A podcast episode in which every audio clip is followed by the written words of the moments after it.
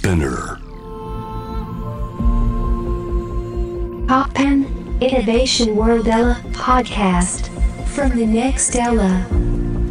後藤正文がナビゲートしています。トッンイノベーションワールドエラーここからはさまざまなジャンルのイノベーターをお迎えするトークセッション「from the next era」対話の中からイノベーションの種を導き出します今回は環境アクティビストの清水イアンさんをお迎えしていますよろしくお願いしますよろしくお願いします。はい。ね、あの、大学生の頃から、環境と教育をキーワードに活動されていると。はい。はい。気候変動問題などに取り組め、国際 NGO での活躍を経て、はい。2020年世界の森林を保護再生する取り組みを行う環境 NPO、ビーモリを立ち上げ、代表を務められているということで。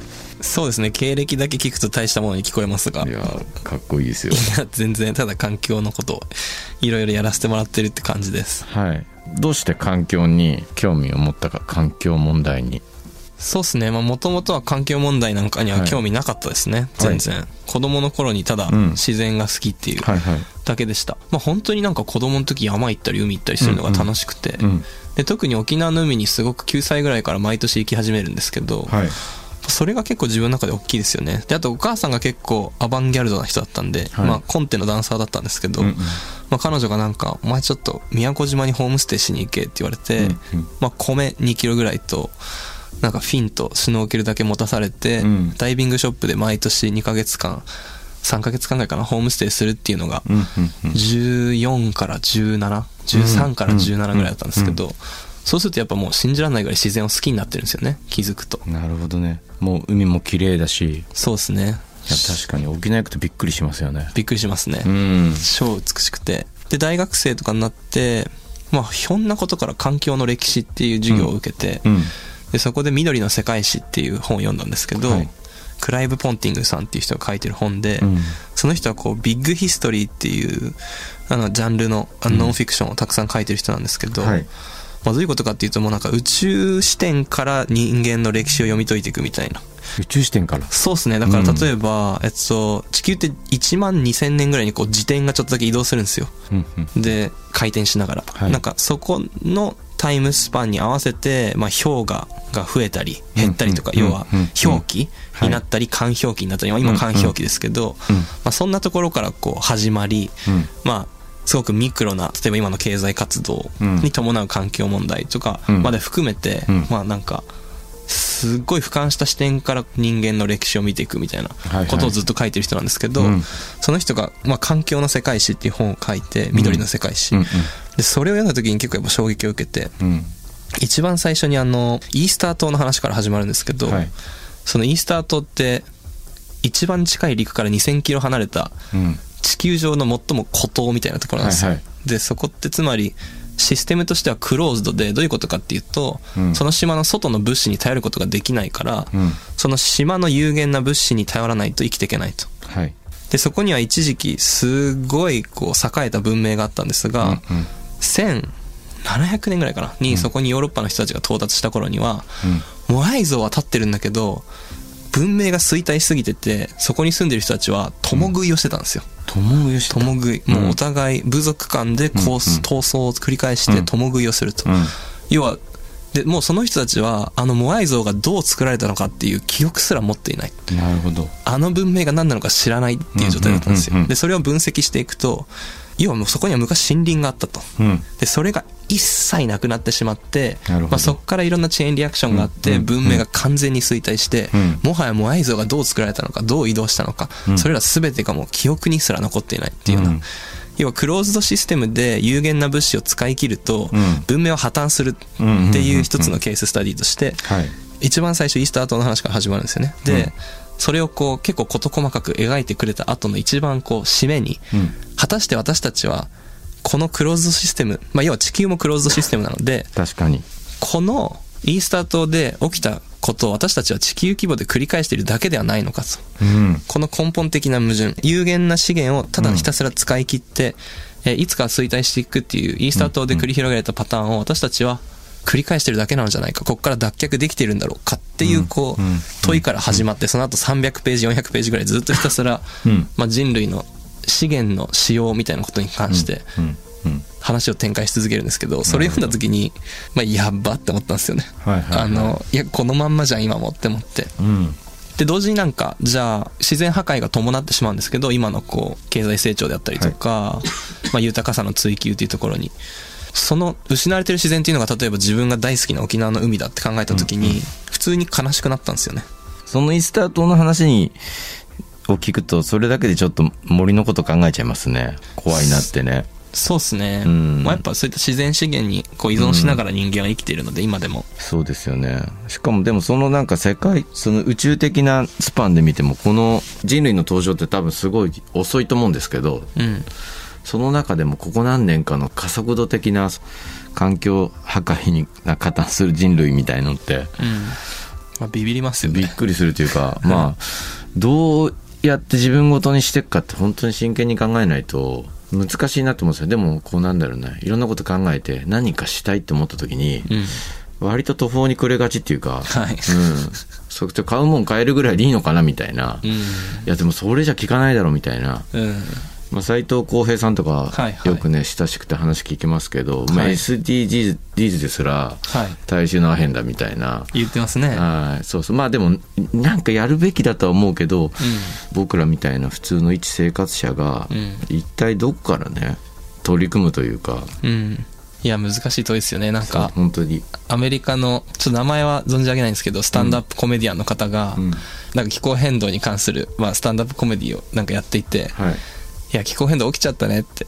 俺、スーパーにカバンちゃんと自分のやつ持ってってたのにって言うんですよ。うんうんつまり、まあ、皮肉ってるわけじゃないですか。それで、どうにもなんないだろうと。うんうんで、まあ、その通りだとは思うんですよね。その、まあ、うちらがカバン変えたところで、ペットボトル使わなかったところで、うんじゃあこの問題が解決されるのかっていうと、そうではなくて、うんなんかより根本的な、こう、大きくて、遅くて、うん。どうしてもこう、押し返すことのできない巨大なシステムの流れによって、うん。まあ、気候変動が進んでしまってる、環境破壊が進んでしまってるっていうのは事実なので、うん。なんか僕が思うのはその、やっぱそれぞれの持ち場でどれだけできることをただ淡々とやるのかってことだと思います。例えばね、会社を持たれてる方は、じゃあ自分のその会社の活動を変えていくとか、例えばラジオの場合は、まあ、ラジオっていう武器を使って、まあ、この問題をもっと発信していくとか、うんまあ、常にこうシステムっていうところを変化しなくちゃいけないっていう意識を持ちつつ、まあ、日々の行動をすることによって変わるシステムっていうのもあるので、まあ、そこを、まあ、ただひたすら諦めないってことですかね。なるほどねうん。なんかミュージシャンの現状で言うと例えば僕らアジカンのツアー、まあ、震災を機にあの、ステージ周りの電源をソーラーパワーで発電した電池、充電池蓄電池を持って回るツアー回ることに変えたんですよね、うん。まあ、そういうことはまあできるとはい。で一方で自分たちの活動のこと考えていくと今やもう CD が売れないから、音楽からの収入ってまあどんどん減り続けてる、はい。そういう中でじゃあマーチをやりましょうみたいなうん。物販なんかつ作って売りましょうみたいなでもこう T シャツプリントして売ってるみたいのって、うん。この環境負荷とか考えるとうん。結構積んでくるなみたいなー俺たち何作って売ってくのがいいのかなみたいな売ってくっていうかなんかその経済活動に参加しないとうん。自分たちのその政策っていうのはできないんだけど、うん。まあ、そういう中でうーんどうしても環境問題環境負荷みたいなのが生まれるうん、でもなるべくこうなんかね例えばその近場のコットンを使ったりとか、うん。まあ、その労働者のなんか搾取がないようにとか考えたりとかいっぱいするんだけど、うん。これでもなんかなんつったんですかね。焼け石に水感もあるしうん。ある種のこう矛盾にこうやっぱ切り裂かれちゃうっていうか、引き裂かれちゃうっていうかね、はいそういう中でどうどこでこう自分たちはこう納得していくのがいいのかなみたいなね。うん。すごく悩ましいんですよね。何もしないのが一番いいみたいな結論だとまたちょっと違う。けど、まあでもそれ本当に口から出かかるみたいな、わかります。なんか、うん。みんな農家になればいいのか、みたいな。うん感じですよね。なんかみんなパーマカルチャー実践して、都会から離れて、うんなんか自分の野菜は自分で作ってみたいな、うんうんそういう生活様式に一気に切り替えた方がいいのかとか悩んだりしますよね。うん僕もするんですけど。うんけど多分、例えばですけどね、あの、後藤さんがそれをされたところで、うん。多分インパクトは減るかもしれないっうんて思うんですよね。うんその、うん。やっぱラジオを通して人に届ける力とかがあると思うので。うん。で、なんか、例えば僕とか後藤さんが二人で田舎に引っ越して野菜作り始めたところで、それはその本質的にいい活動だったとして、うん。より大きなシステムに与える影響っていうのはもしかしたら落ちるかもしれないっって思ったりとかするんですよね。うだからそこは結局なんか自分が納得できるところをただ追求するしかないっていうところと、うんあとはやっぱ自分のこう能力にベストフィットなところで活動していくっていうところしかないのかなって思うんですよね。なんかある意味うちらもなんかサイボーグみたいになっちゃってるじゃないですか。うん。その自分は都会で育って、うん。なんか明日からなんかこれが本質的に正しいからといって農家になれって言われても、うんいやもうどっから手つけたらいいのか分かんないというか、そうね。うん。もうてか無理。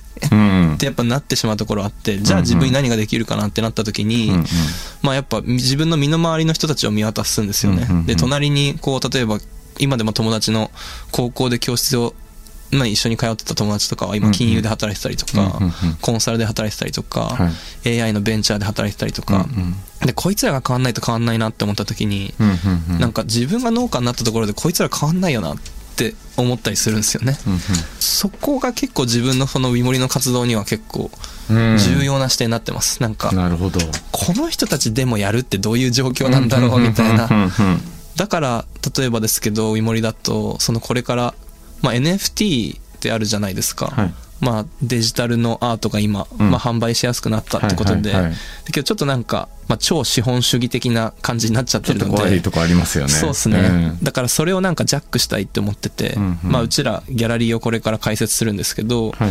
そこのギャラリーはまあ50%、収益の50%が森林の保護と再生に行くっていう感じの NFT のギャラリーをスタートしていて、で、そういう話をやっぱその金融とか AI のスタートアップとか、うん。そういったところで働いてる友達に話すと一気に興味持つんですよ。なるほどね。あ、それなら面白いねって。うん。で、なんかアーティストとコラボして面白い作品を出していってう、ん。それを購入することによって、まあ、作品をゲットできるだけではなくて自分が何かにポジティブに貢献してるっていう、うん。そういった満足感を得られるっていうのは、その自分の身の回りの金融、コンサル、うん。AI、ベンチャーみたいなところで働いてる人にはすごくマッチするんですよね。なるほどね。もう一方でその人たちに農家になろうとか、マーチに行こうって言っても、うん。やっぱり響かないというか、うんうんうん。遠いものとして感じすぎる。だからある意味なんか、まあ、自分も含めいろんな人が、まあ、都会化されてしまっている、うんうんこう性格がうんうんうん、人格が根本的なところから、そういった人たちになんか寄り添って合わせていく活動っていうのもやっぱり必要だと思うので、なるほどね。なんかそういう意味では、あの、後藤さんが T シャツを作って、それがメッセージになっていくとか、うんうんあるいはなんか、それが一つの解決策を提示するような形になってる。例えばうんうん。ですけど、まあその、コットンの木、2本分が一つの T シャツに使われてるんだったら、じゃあ木を3本代わりに植えますとかうんうんうん、やっちゃったりとかすることによって、仕組みが出来上がったものを提供して、みんなにこうインスピレーションを届けるみたいなのは、うんうんまあきっと何かすごく意義があるんだろうなとは思います。なるほどね。そういうやり方なんですね。まあなんか人々の欲望の中になんていうのポジティブなも差し込んでいくようなやり方も確かにね。すごい悩ましいんですよね。でもね自分のやってること悩ましいですね。いや、すごくわかります。うん。まあだから限りなくグレーの中の自分はうん全てグレーじゃないですか結局は、そうですね。そこのどこに自分はな身を置くのかみたいなところの決断を一個一個やる感じですよね。だからなるほどなるほど。例えばウィモリのアプリは、まあ、これから日本ではそんなにアプリには力を入れないんですけど、はい。アプリに関してはもっとこうちょっとよくわかんないスペクトラムですけど、もう環境にもともと意識がすごく強くて、うんだから限りなくホワイトな人たちっていうんですか、うんあの、うん。うんスペクトラム上の白に寄った人たちに、はいまあどうぞここで行動を取ってくださいっていうような形で、はい。で、まあ NFT なんかはもうちょっとこう、よりグレーな感じ、うんうん。あの、なのかなと。なんかそういう意味では、あの、まあいろんな層に響く形を提供していきたいなと思ってますね。あと、うんうん。もう一つウィモリでやってることとしては、それこそプロダクトとのタイアップとかはあって、これからあの、スポンジワイプっていう、それも100%木材を使った、えっと、成分解性100%の、まあ、付近みたいなものがあるんですけど、それの購入金額の3円が、えっと、ボルネオの植林うんうん。に、あの、つながっていくっていうのがですね、これからロフトとか東急ハンズとかで、えっと、うんうん。まあ、嬉しいことに日本全国販売されていくんですけど、やっぱそういうことを通して、こう、さすがにこう直で寄付はしていかないっていう消費者の方々に届いたりとかしていくので、うんうんうん。まあ納得いく限りはそういったこともやっていきたいなと思ってますね。なるほどね。いやそそれは偉いなと思うな。ダメなのこれ俺45歳のおじさんがこう揺らいでる場合じゃないなみたいな話になりましたね。なんかねその役割ですよね考えるの。自分のね。うん。私にはどんな役割があるのかみたいな。そうそう。それは確かに考えないといけないよな、まあ。あとすごい一つ気にアプリ入れました。ありがとうございます。あはい。うんすごいすごいデザイン良くて。本当ですか？今うん。本当にまだまだなんですよね、アプリの方は。だからちょっと頑張んなきゃいけないんですけど。これなんか日本の森とかに,、うん。にはなんて言ったらいいんだろう。使われてないみたいな。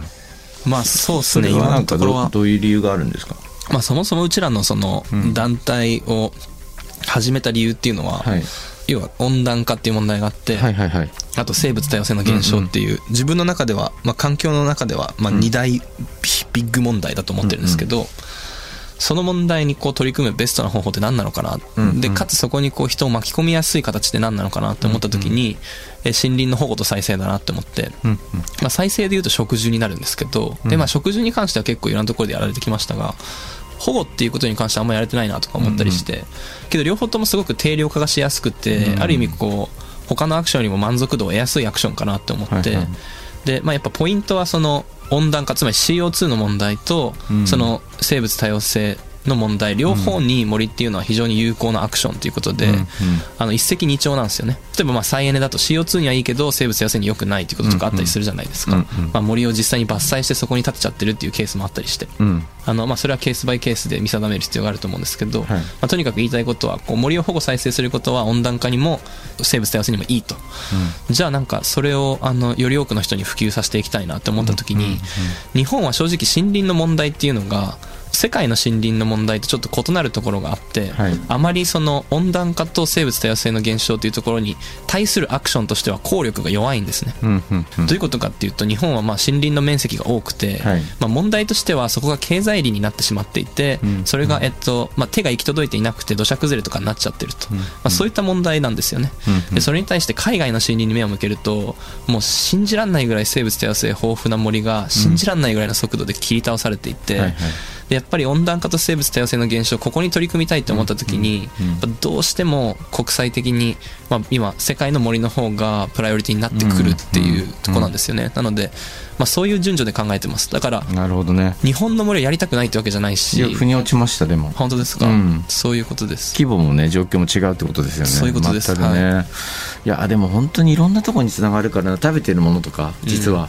お肉の問題とかもそうだしそうですね。だから俺普段からこう安くねうん。牛肉なんてめちゃくちゃ安いわけですよ。安いっすよね。僕はあんまりお肉で控えてるタイプの生活してるんですけどなるべく食べないっていう、にしたってやっぱ魚食べた方が高くつくんですよね。そうですね。うん。とか野菜とか食べた方が。そうですね。でもこんなに肉が安いっていうのはちょっとなんか不不安になってくるんですよああねでしょうね。うんそうそう一体などこでどういう搾取があってとか。ああまあすごいレイヤーな搾取ありますし、うん。あとは穀物に大量に補助金が流れてるっていう状況がありますよね、うん。だから要は、うん。えっと、飼料がほぼタダっていう状態になってて、あのなんなら農家さんは全くお金にならないしあの大豆とかコーンとかを作ってるんだけど、まあ、国からお金を補助金って形でもらっていて、だから信じられないがら安さの餌が牛肉とかにされていてでかつなんかその牛肉が、まあ、日本に関しては国産の肉とかがあると思うんですけど、うんうん。おそらくここはちょっとデータとかはないんですけど飼料は海外のものだろうと思っていて、うんうん。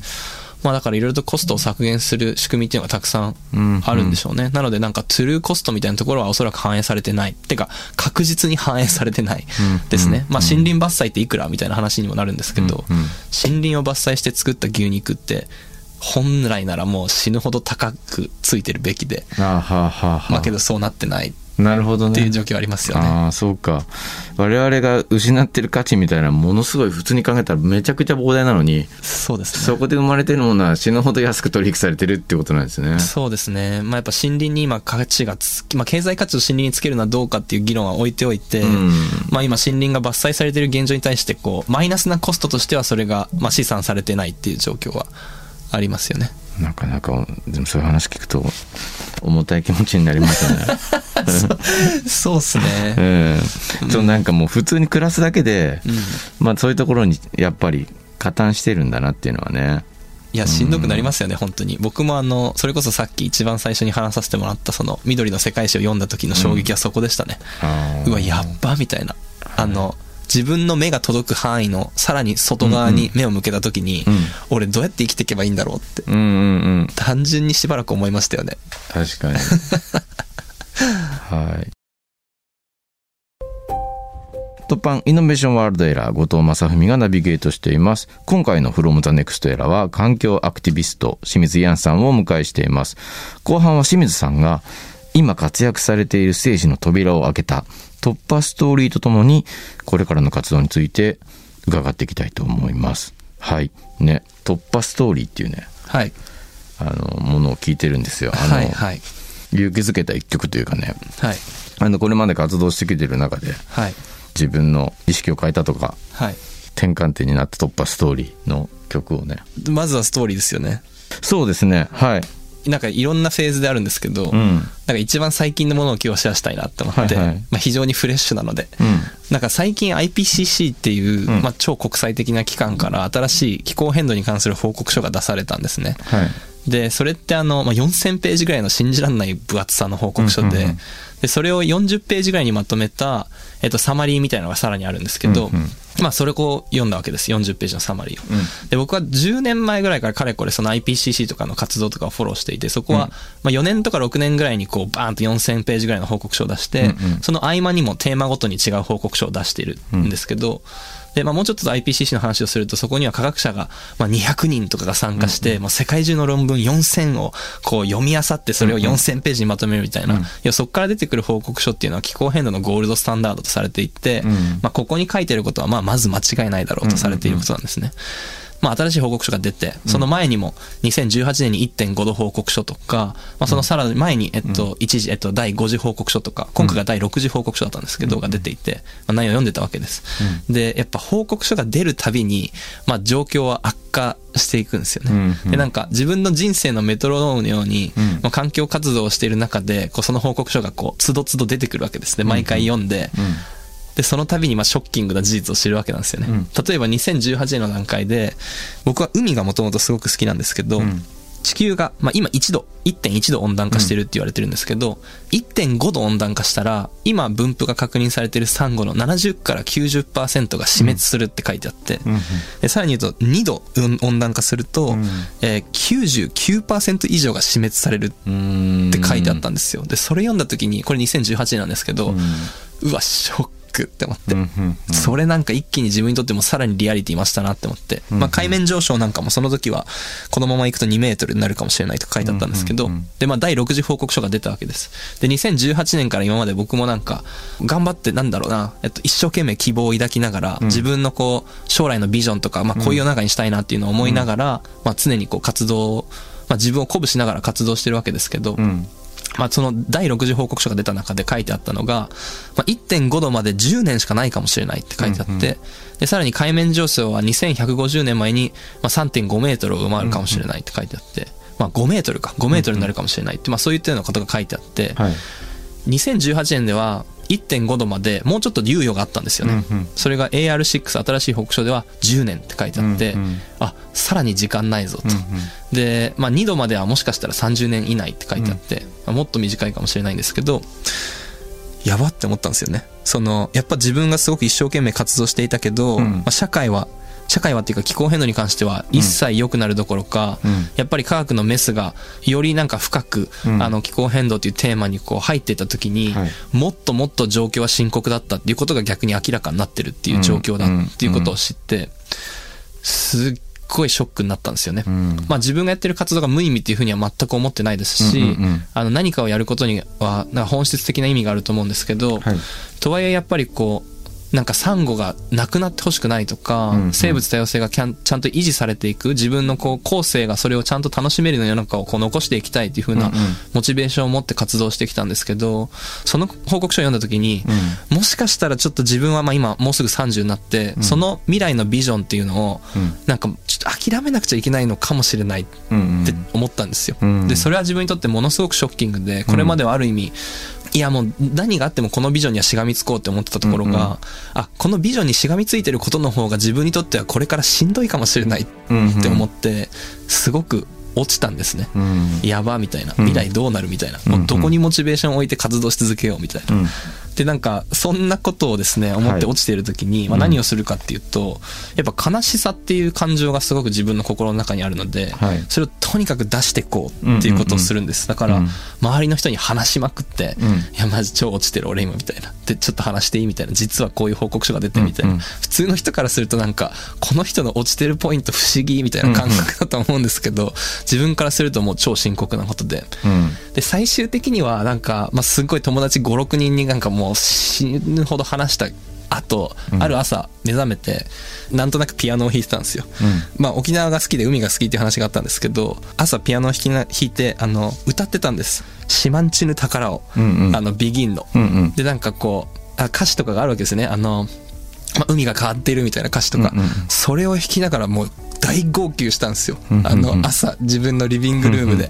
で、その後に突破しました。なるほどね。はい。もう全部出し切って、うん。なんか結論としては、どんなにこう、世の中の、まあ今の状況が変わっていようが、うん。自分がやらなきゃいけないことは一切変わらないなっていうところにこう、ようやく着地して、うん。結果ありきじゃなくて、うん。どっちかというともう生き様ありきだみたいな。とにかく自分が死んだ時に振り返ってあ、うん。まあこうなってしまったけど、俺は本当にできることはやった。って言えることにやっぱ本質的な価値があって、うんなんかあまり結果ありきになりすぎては、まあ、自分がしんどくなるなっていうところにも気づいて、うんまあ、最終的にはそこをそういうふうに突破して、うんうんまあ、活動のモチベーションをしっかりと持ち直すことができた、うんみたいなことがあったんですよね。うんけど、めっちゃ泣きました、一人で。もう、顎揺らしながら。もう、すごかったです。でもなんかそういう時間すごい大切だなって年を取るたびに思いますねなんかね。うんなんかちゃんと自分の中でわだかまって引き下がれて、悩んだ後にいやでもこれやろうみたいな気持ちになれたってすごいなんだろうな。強いですよね自分の中にね。ちゃんとね。まあその強いって言ったらあれだけどちゃんとなんかこう芯と芯の部分にこう折り重なっていくはい。何かがあるというかで振り返るとやっぱそれはだんだんこう太くなっていくっていうか、うんうん。そんな感じするからそうですねう。んだから僕もいろんなこう前半からね、はい俺どうなんだろうみたいなことばっかり話しちゃったけどイアンさんもちゃんとそうやって自分の中でいっぱいこうふこう踏み越えて踏み越えて今のこうねあの活動 B 森の活動とかがあるんだなと思ってそうですね。もう99転び100起きぐらいですねあ。それ それいいっすね あーでもきラジオ聞いてる人もなんかあそうかって思うかもしれないですね勇気づけられるっていうかそうですね。なんかもう、うん僕の、なんだろうな、なんか全部どうすればいいか分かってるみたいな環境活動家のイメージはもう完全に嘘だと思います。ああ、なはい。るほどねもう何にも分かんない。うんうん何にも分かんない中で、どうしたらいいんだろうみたいな感じですよね、常に。で、その中でこうなんか、まあ、ここかなみたいな、できる限りの最善を尽くすみたいな。はい。まあ何をされてる方でも一緒だと思うんですけど。じゃあなんかあのイアンさんお知らせとかあれば。はい、えっと、やっぱなんか、この問題に関わっていく上で自分もすごく感じてることなんですけど、はい。まあ、知識をつけて、人とのつながりを作って、うん。